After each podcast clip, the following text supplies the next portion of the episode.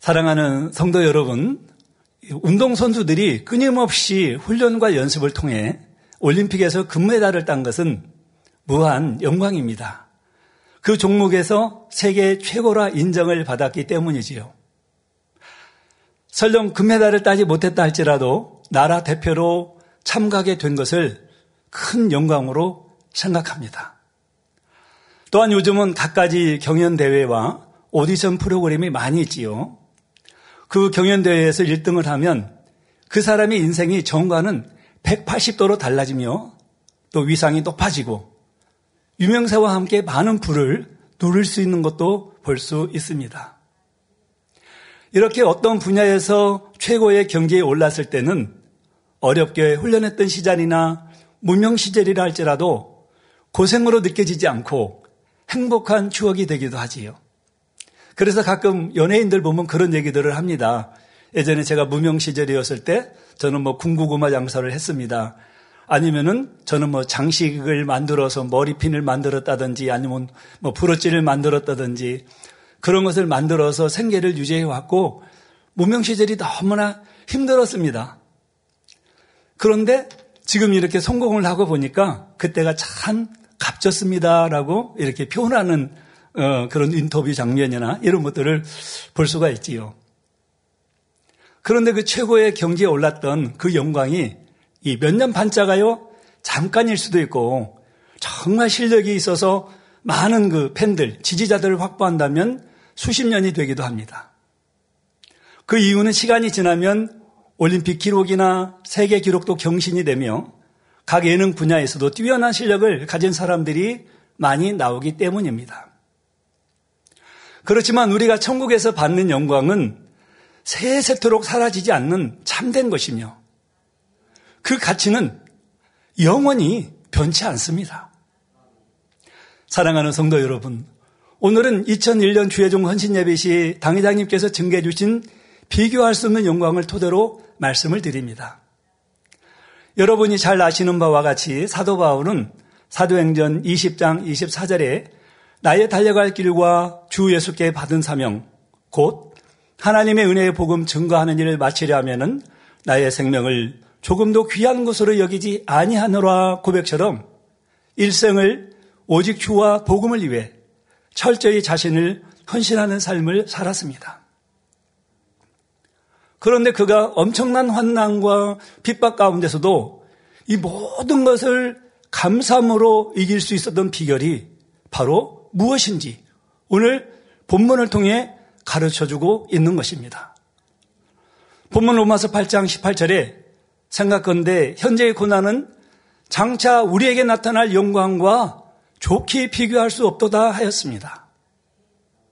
조금이 아닙니다. 좋게 비교할 수 없다는 거예요. 영광의 차이가 너무 크다라는 것입니다. 사도 바울은 이 의미를 알았기 때문에 그리스도와 함께 고난을 받았고 이후 천국에서는 비교할 수 없는 영광을 받게 되었지요. 이처럼 우리가 주님과 함께 이 영광을 받기 위해서는 그와 함께 고난도 받아야 한다는 사실입니다. 그러기에 믿음의 많은 선진들도 장래의 영광을 바라보고 기꺼이 고난을 받았지요. 모세는 호사스는 왕자의 자리에서 떠나 40년간 광야에서 양치는 일을 했으며 다윗은 자기 목숨을 노리는 사울을 피하기 위해 광야와 동굴에서 숨어 지내며 이방 나라를 전전해야 했습니다. 또 다니엘은 하나님의 뜻대로 기도함으로 인해 굶주린 사자굴에 던져졌으며 이사야 선지자님은 하나님 말씀을 선포하다가 잡혀서 톱으로 몸이 잘려서 숨겠다고 전해지고 있지요. 이처럼 믿음의 선진들은 히브리서 11장 38절에 있는 것처럼 이런 사람은 세상에 능히 감당치 못하도다. 그렇게 기록되어 있습니다. 바로 고난 속에서도 믿음으로 이겨낸 것을 볼 수 있지요. 그러면 하나님의 아들이신 우리 예수님의 삶은 이 땅에서 어떠했습니까? 섬김과 순종으로 일관된 고난의 삶이었던 것을 봅니다. 만물의 주인이심에도 불구하고 줄이고 목마르시며 잠잘 곳이 없어 들에서 주무셔야 했습니다. 그러다가 온갖 조롱과 멸시 천대 속에 채찍에 맞으시고 십자가에 달려 돌아가셨지요. 죽은 자를 살리신 예수님, 바람과 파도를 참잠케 하며 귀신을 굴복시키시는 예수님께서 피할 능력이 없으셔서 고난을 참으신 것이 아닙니다. 오직 이 예수님의 고난을 통해 인류를 대속하는 하나님의 섭리를 이루기 위해 바로 모든 것을 참으시고 묵묵히 고난의 길을 가셨던 것입니다. 이에 히브리서 12장 2절 후반절에 저는 그 앞에 있는 즐거움을 위하여 십자가를 참으사 부끄러움을 개의치 아니하시더니 하나님 보좌 우편에 앉으셨느니라 하신 말씀과 같이 예수님께서는 하나님 보좌 우편에 앉으시고 만왕의 왕이요 이 만주의 주라는 영광을 얻으셨습니다. 바로 우리 주님께서 고난을 당하셨기 까닭에 하나님의 섭리를 이루어 드리는 그 십자가의 고난을 부끄러움을 개의치 아니하시고 참으셨기 까닭에 만왕의 왕이요 만주의 주가 되셨다라는 사실입니다. 사랑하는 성도 여러분, 예수님께서는 저희를 향해 말씀하셨습니다.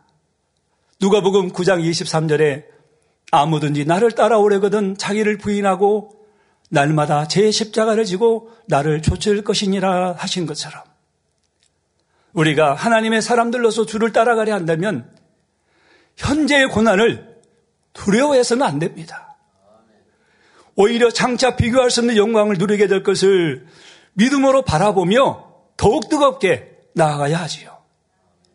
그럴 때 우리를 향한 아버지 하나님의 사랑이 얼마나 크며 놀라운 것인가를 깨닫게 될 것입니다. 그러니 오늘 말씀을 통해 자신의 신앙 상태를 점검해 보고 모세 곁에 있었던 아론과 훌과 같이 여호수아와 갈렙 같이 사랑하는 목자와 직무대행님이 든든한 힘이 되어야 하겠습니다. 사랑하는 성도 여러분, 그러면 현재의 고난이 장차 큰 영광으로 주어지기 위해서는 구체적으로 어떻게 해야 하겠습니까? 첫째로 자신의 믿음과 신앙의 자세를 돌아보아야 합니다. 고린도전서 3장 12절 이하에 보면 하나님께서 각 사람들의 공력을 시험하신다는 말씀이 집을 세우는 것에 비유하여 기록되어 있습니다. 어떤 사람은 금과 은과 보석으로 집을 짓고 어떤 사람은 나무나 풀이나 짚으로 지었는데 불로 시험하실 때 불타지 않고 든든히 선 집이라야 집 지은 사람의 공력이 인정을 받을 수 있다는 것이죠. 신앙 안에서도 마찬가지입니다. 믿음 가운데 충성과 봉사와 열심으로 하나님의 일을 행하는 사람에게는 반드시 그에 따른 상급이 주어지게 되지만 그 전에 반드시 각 사람이 쌓은 것이 얼마나 참된 것인가 시험하는 때가 있다는 사실이죠. 곧 불같은 시험을 통해 그 사람이 쌓은 공력을 드러내시는 것입니다. 금이나 은같이 변치 않는 중심과 믿음으로 행한 사람은 불같은 시험을 견뎌내므로 자기 공력에 따른 영광과 존귀를 얻게 되지요. 반면에 참 믿음도 없어요. 평기하는 중심을 행한 사람은 나무와 풀과 지포로 집을 지은 사람처럼 불같은 시험이 올 때 넘어지고 실족하고 그동안 쌓은 것이 다 허사가 되고 마는 것입니다. 성도 여러분, 한번 생각해 보겠습니다. 진리의 말씀을 아는 사람이라면 다른 사람들이 어려움을 당하는 것을 볼 때 기뻐하고 감사하면 승리합니다라고 권면할 수 있지요. 또 시험을 이기지 못한 사람들을 보면 야, 왜 믿음을 못 내부어요? 그러면서 안타까워할 수도 있습니다. 그런데 막상 자기에게 어떤 시험이 와서 너무나 막막한 현실을 만나게 되면 그때는 어떠합니까? 직분자라 해도 일꾼이라 해도 당장의 고난으로 인해 중심의 기쁨과 감사를 잃어버리는 사람이 많은 것을 볼 수 있습니다. 예를 들어 학생들이 공부를 열심히 했을지라도 시험을 치러봐야 그 수준을 분별하는 것처럼 신앙 역시 믿음의 시련을 겪을 때라야 어느 정도 수준인가 점검해 볼 수 있는 것입니다. 그런 점검이 없이 하나님께서 무턱대고 다 축복 주시고 다 구원해 주신다고 하면 원수마귀 사단이 얼마나 하나님 앞에 송사하겠습니까? 그러니 하나님께서는 시험을 통과하고 하나님께서 인정하시고 하나님께서 인정하셨다라는 것은 바로 원수마귀 사단도 인정을 할 수밖에 없는 거죠. 그러니까 그때 주신 축복은 지속적인 것이고 때로는 그 축복을 편치 않고 붙들고 나간다고 하면 그 축복은 영원한 것이 되는 것입니다. 그렇다면 여러분의 믿음은 어떠한지요? 현실의 어려움을 만났을 때 얼굴에서 기쁨이 사라지고 이 비록 입 밖으로는 내지는 않았지만 마음으로라도 탄식이 나왔다고 한다면 과연 이 내 신앙이 어떠한가? 정말 스스로 깨달아 하나님 앞에 회개해야 합니다. 바로 이런 마음이 있기 때문에 시험이 오는 것이고 기도에도 응답받지 못한다는 사실을 인정해야 하죠. 그리고 하나님 앞에 매달려 정령이 참마음과 온전한 믿음을 갖도록 구해야 하는 것입니다. 당회자님께서도 하나님의 나라를 이루기 위해 마음이 아프고 수많은 영혼들을 생각하며 애통할 때가 많으시지요. 그러니 주무시지 못하고 늘 경련으로 사셨고요. 그 눈에는 눈물이 마를 날이 없어 휴지로 닦아도 닦아도 그 눈물을 다 감당을 못합니다. 너무나 휴지로 많이 닦으셔서 눈이 짓무르셔서 나중에는 손바닥으로 그 눈물을 훔치셔야 될 때가 있으셨습니다. 그렇게 영혼들을 위해 통하면서 사셨습니다. 그러나 아무리 고난을 당하고 큰 애통이 나온다 할지라도 이 속 중심에서는 기쁨과 감사가 사라져 본 적이 없다고 하셨습니다. 아무리 큰 시험이 와도 하나님 앞에 원망이나 탄식이라는 것은 생각할 수도 없다고 하셨지요. 1992년에 영혼들을 위해 애통하시고 교회 책임자로 많은 짐을 지고 가시던 중에 당의자님께서 피 흘리시고 돌아가실 상황이 되셨을 때를 가끔 말씀하셨습니다. 몸에 있던 피를 거의 다 쏟은 상황에서 당회장님은 너무도 주님 품에 안기고 싶으셨다 하십니다.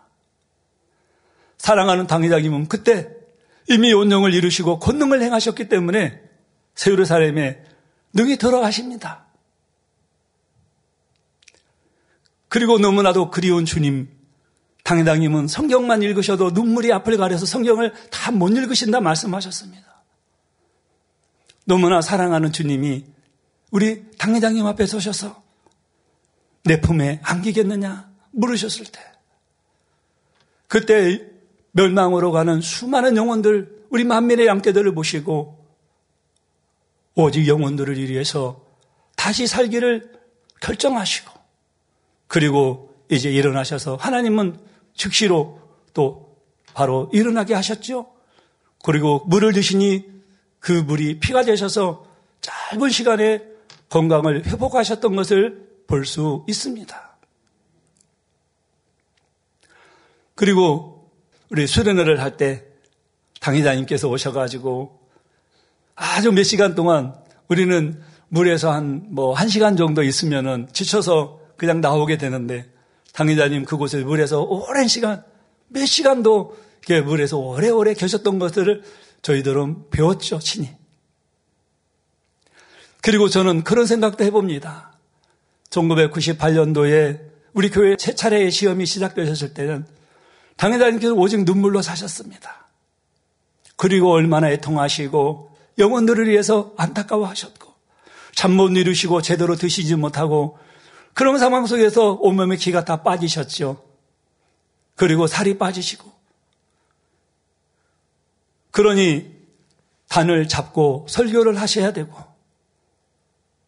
당회장님 이 바지 이, 이 허리띠는 제가 그때 배웠을 때는 한 이 정도는 남으셨었어요. 그래서 바지가 이렇게 접히고 접히고 접히셔서 옷을 입으셨던 기억이 납니다. 그렇게 통하시고 하나님 앞에 강구하셨던 사랑하는 당회장님. 그리고 그 와중에서도 예, 11월 달에 98년 1998년 11월 달에 환자를 위한 성회를 여셨지요. 수많은 영혼들이 와서 그 환자 성회 때 치료를 받고 응답을 받고 그 변화되는 그 과정을 제가 보면서 얼마나 감동이 되었는지 모릅니다. 그때 저는 당회장님 그 환자성에 하실 때 21일 금식을 하면서 그 환자성에 참석을 했었습니다.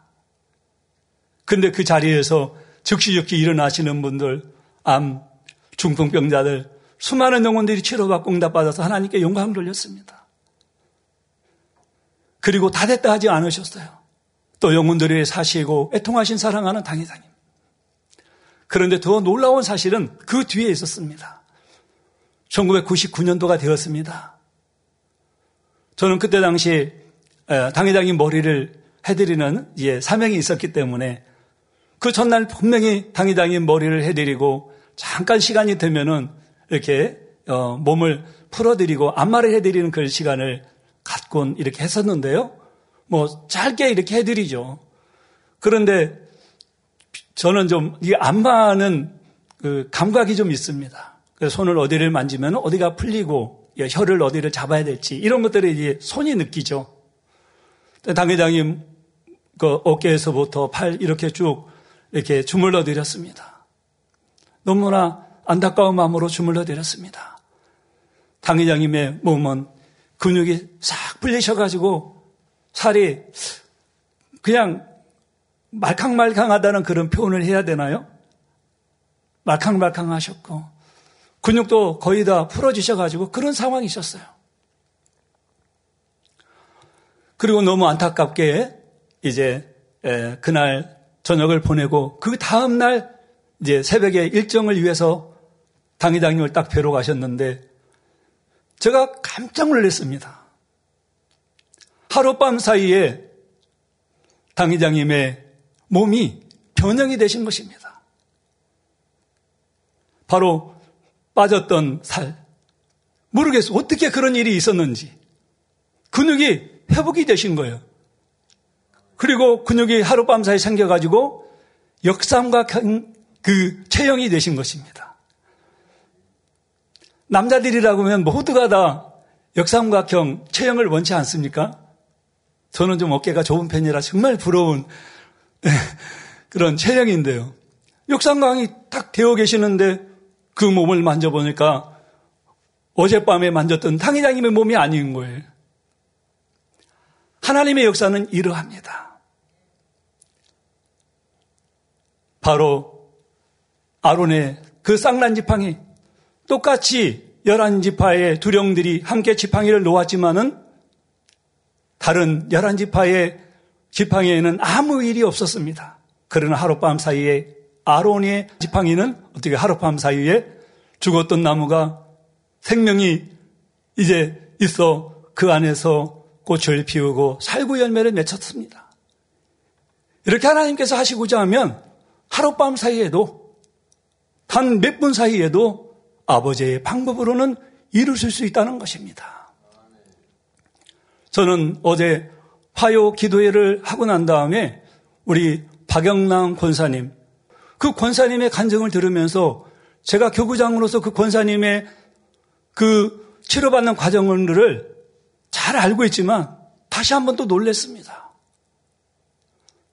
병원에서는 절대 퇴원하면 안 된다는 그런 몸을 나는 꼭 내일 오빠 그 아들 뭐 조카 결혼식이 있어서 결혼식에 가야 되기 때문에 제발 좀 저를 퇴원시켜 주세요.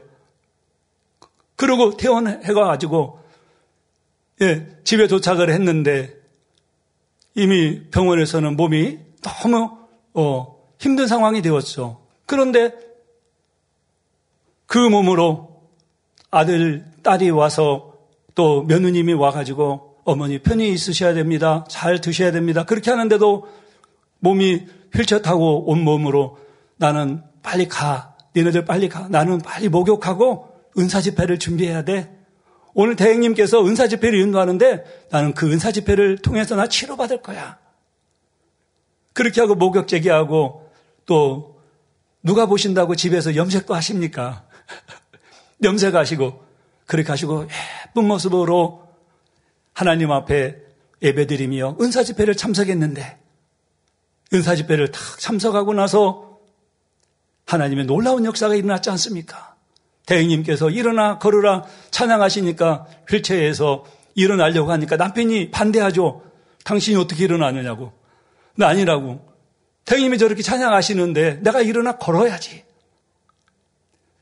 그런데 믿음으로 걸으려고 딱 일어나는 순간에 몸에서 타다닥 소리가 나더니 예, 몸이 곧게 섰고 그리고 이내 몸이 회복이 걸을 수 있는 몸이 되었고 그 상태에서 바로 부기가 빠지고 그리고 바로 그 시간에 피가 채워져서 예, 빈혈 수치가 너무 이제 높고 골수에 피를 너무 예, 하혈을 많이 했기 때문에 피가 빠져서 골수를 채우려면 최소 7개월이 걸린다고.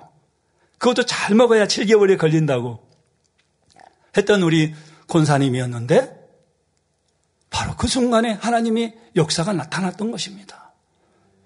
그러니 한 2주 후에 그 병원에, 큰 대학병원에 교수님에게 가니까 교수님이 어떻게 치료받았는지 저에게 설명을 좀 해주실 수 있습니까? 당신은 그렇게 치료를 못했는데 어디서 치료를 받았기에 이렇게 급속도로 좋아졌습니까? 이렇게 물으시는 겁니다. 그러면서 그 권사님이 이번 주 월요일에 그 교수님을 또 뵈러 갔는데 교수님이 이제는 병원에 올 필요가 없습니다. 그러나 한번 확인차 오셔야 되는데 그때 분명히 담석이 있었었는데 담석이 어디로 갔는지 참 궁금합니다. 그래서 그 담석이 어디 갔는지 한번 나중에 한번 와서 찍어봅시다. 그러더래요. 그래서 우리 권사님이 다 사라져, 하나님이 능력으로 다 사라지게 하셨으니까 우리 교수님도 우리 교회 나갑시다.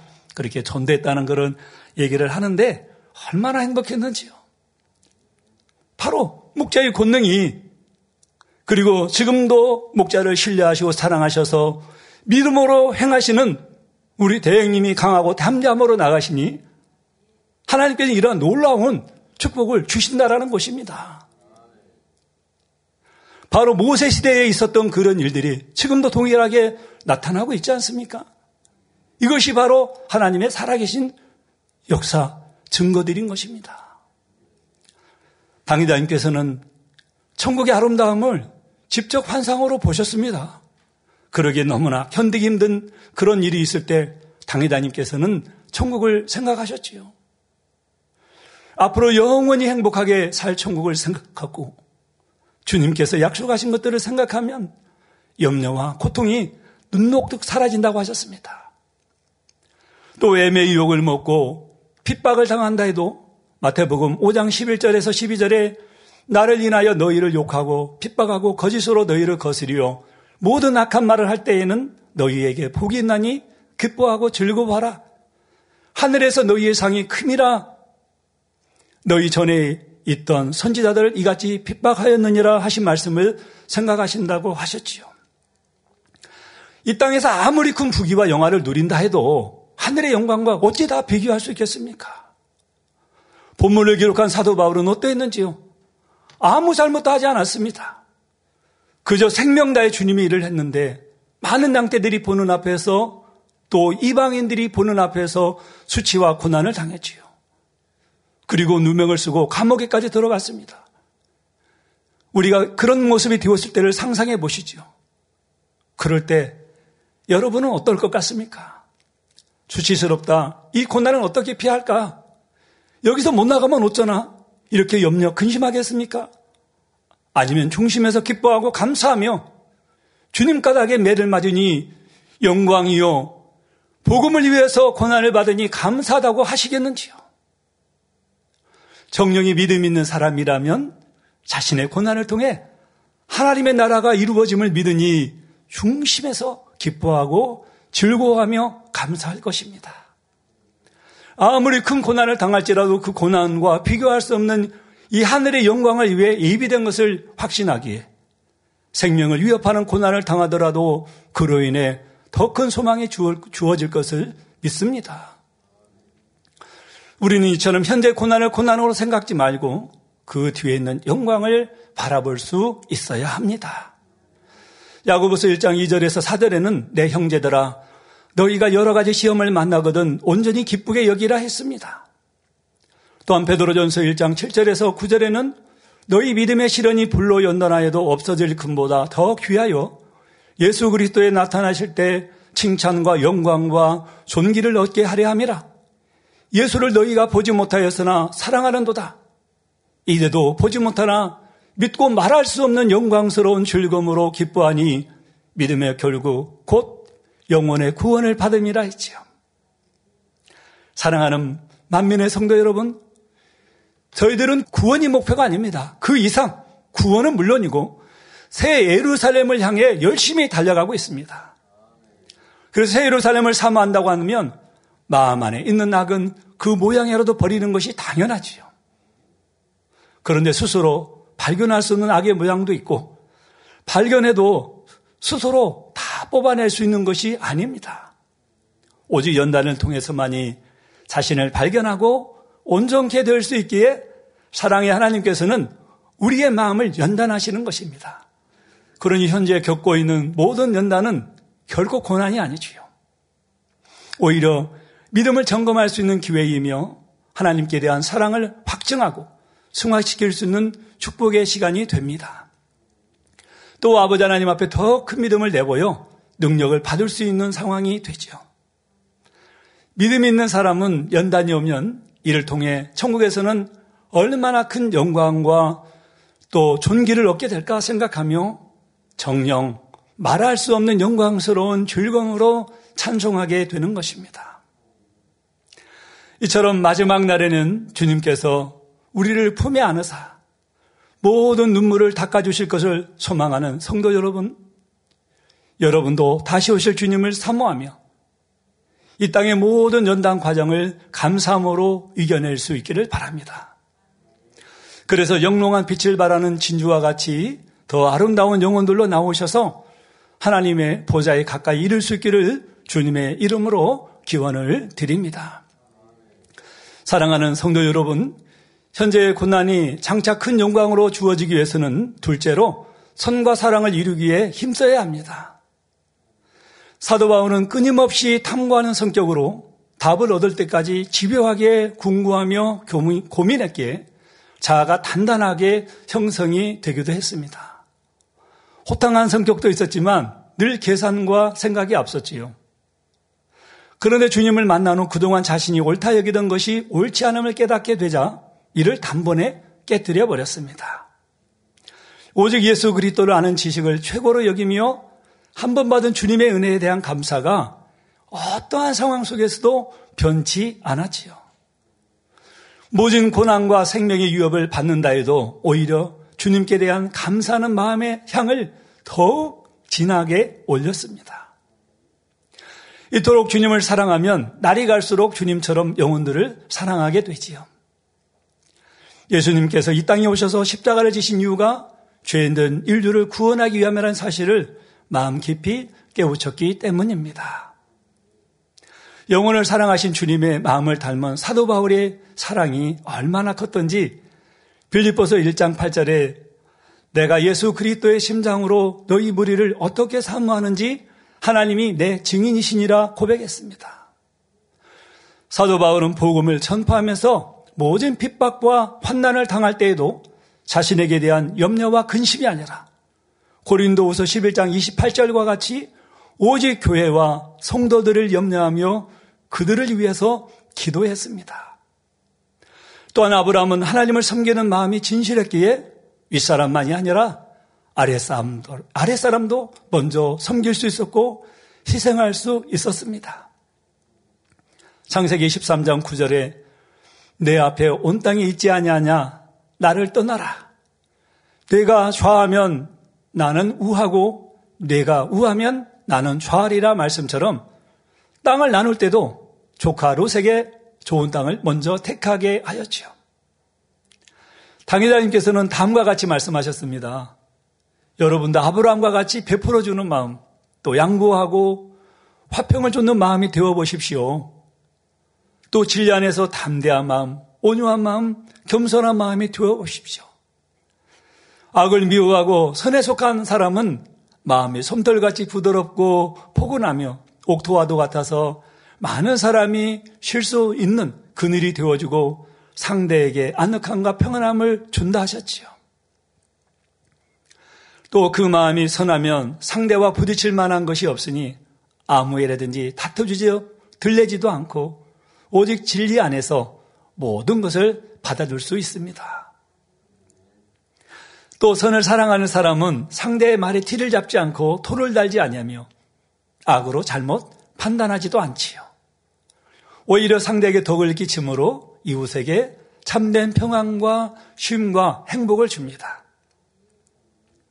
하나님이 우리 아버지가 되시며 예수님이 우리를 죄에서 구원한 구세주가 되심을 진정 마음에 믿는 사람이라면 성경 66권 말씀을 하나님의 말씀으로 믿고 선과 사랑을 이루기를 사모하고 기도하게 되지요.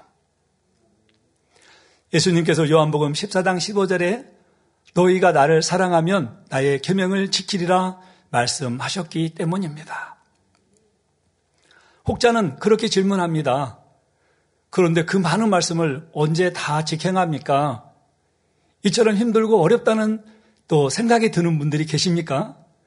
그러나 당회장님은 그렇게 말씀하지 않으셨습니다. 하나님을 중심에서 사랑하는 사람들은 그것이 전혀 어렵지 않고 힘든 일이 아니다라고 하셨지요.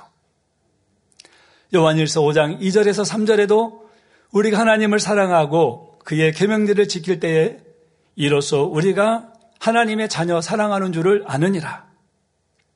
하나님을 사랑하는 것은 이것이니 우리가 그의 계명들을 지키는 것이라 그의 계명들은 무거운 것이 아니로다 말씀하셨고요. 여러분, 부모들이 자녀를 낳아 기를 때 특히 갓난 아이기 때는요. 이 먹는 것, 입는 것, 목욕시키는 것, 기저귀 가는 것 등 하나에서 열까지 다 해줘야 됩니다. 남의 아이라 한다고 하면 돌보는 것이 힘들게 느껴질 수도 있지만 자기의 아기일 때는 그것이 힘듭니까? 전혀 힘들지 않지요. 왜냐하면 아기를 너무 사랑하기 때문입니다. 심지어 어떤 부모들은 아기의 똥도 예쁘다며 자랑하기까지 합니다. 바로 사람이 누구를 사랑해서 하는 일은 기쁘고 즐겁고 행복하게 여기며 힘들거나 어렵거나 짜증나지 않습니다. 하물며 하나님이 우리 영혼의 아버지시요 우리를 사랑하사 독생자를 십자가에 내어 주셨다는 사실을 진정 믿는 사람이라면 어찌 아버지 하나님을 사랑하지 않겠습니까? 또한 하나님을 사랑하면 하나님의 말씀대로 사는 것도 전혀 힘이 들지 않습니다. 오히려 하나님의 말씀대로 살지 못하고 하나님께서 원하시는 뜻에 입에대게 행했을 때 힘들고 괴로운 것이지요. 선한 사람들은요, 사랑이 많은 사람들은요, 선을 행하지 않으면, 사랑을 행하지 않으면 괴로운 거예요. 정말, 우리 당회장님 그렇게 말씀하시지 않았습니까? 우리 주님을 닮아가고, 또 우리 목자를 닮아가는 사람은 당연히 그럴 것입니다. 그렇기 때문에 누구에게 악을 행하겠습니까? 판단을 하겠습니까? 정죄를 하겠습니까? 항상 상대를 위해서 기도해주고 상대가 설령 나에게 악으로 대한다 할지라도 그를 위해서 선대해 줄 수 있는 그런 다윗과 같은 설한 마음이 될 수가 있는 것입니다. 그것이 말씀이기 때문에 하는 것이 아니라 하나님을 너무나 사랑하면 진리를 너무나 사랑하면 그렇게 될 수밖에 없다라고 말씀을 하셨지요. 우리도 사랑을 채워가는 만큼 선을 채워가는 만큼 그분이 원하시는 대로 못해드리니 마음이 힘들고 아플 수가 있는 것이에요. 그러니 하늘의 영광을 사모하는 사람이라면 이 더 깊은 선과 사랑을 위해 힘써야 하겠습니다. 사랑하는 성도 여러분, 우리가 현재 고난이 우리와 비교할 수 없는 영광으로 나타나지기 위해서는 첫째로 현재의 신앙 상태에서 우리의 믿음과 마음을 점검해 보아야 된다 말씀을 드렸습니다. 두 번째는 바로 예, 비교할 수 없는 영광, 하늘의 영광을 사모하는 사람은 바로 성과 사랑을 이루기를 힘써야 된다 말씀을 드렸습니다. 우리 아버지께서 주시는 이 축복, 그 사랑을 생각하며 더 열정적으로 비교할 수 없는 영광, 하늘의 영광을 바라보고 달려가실 수 있는 모든 성도님들이 되시기를 주님의 이름으로 기원을 드립니다.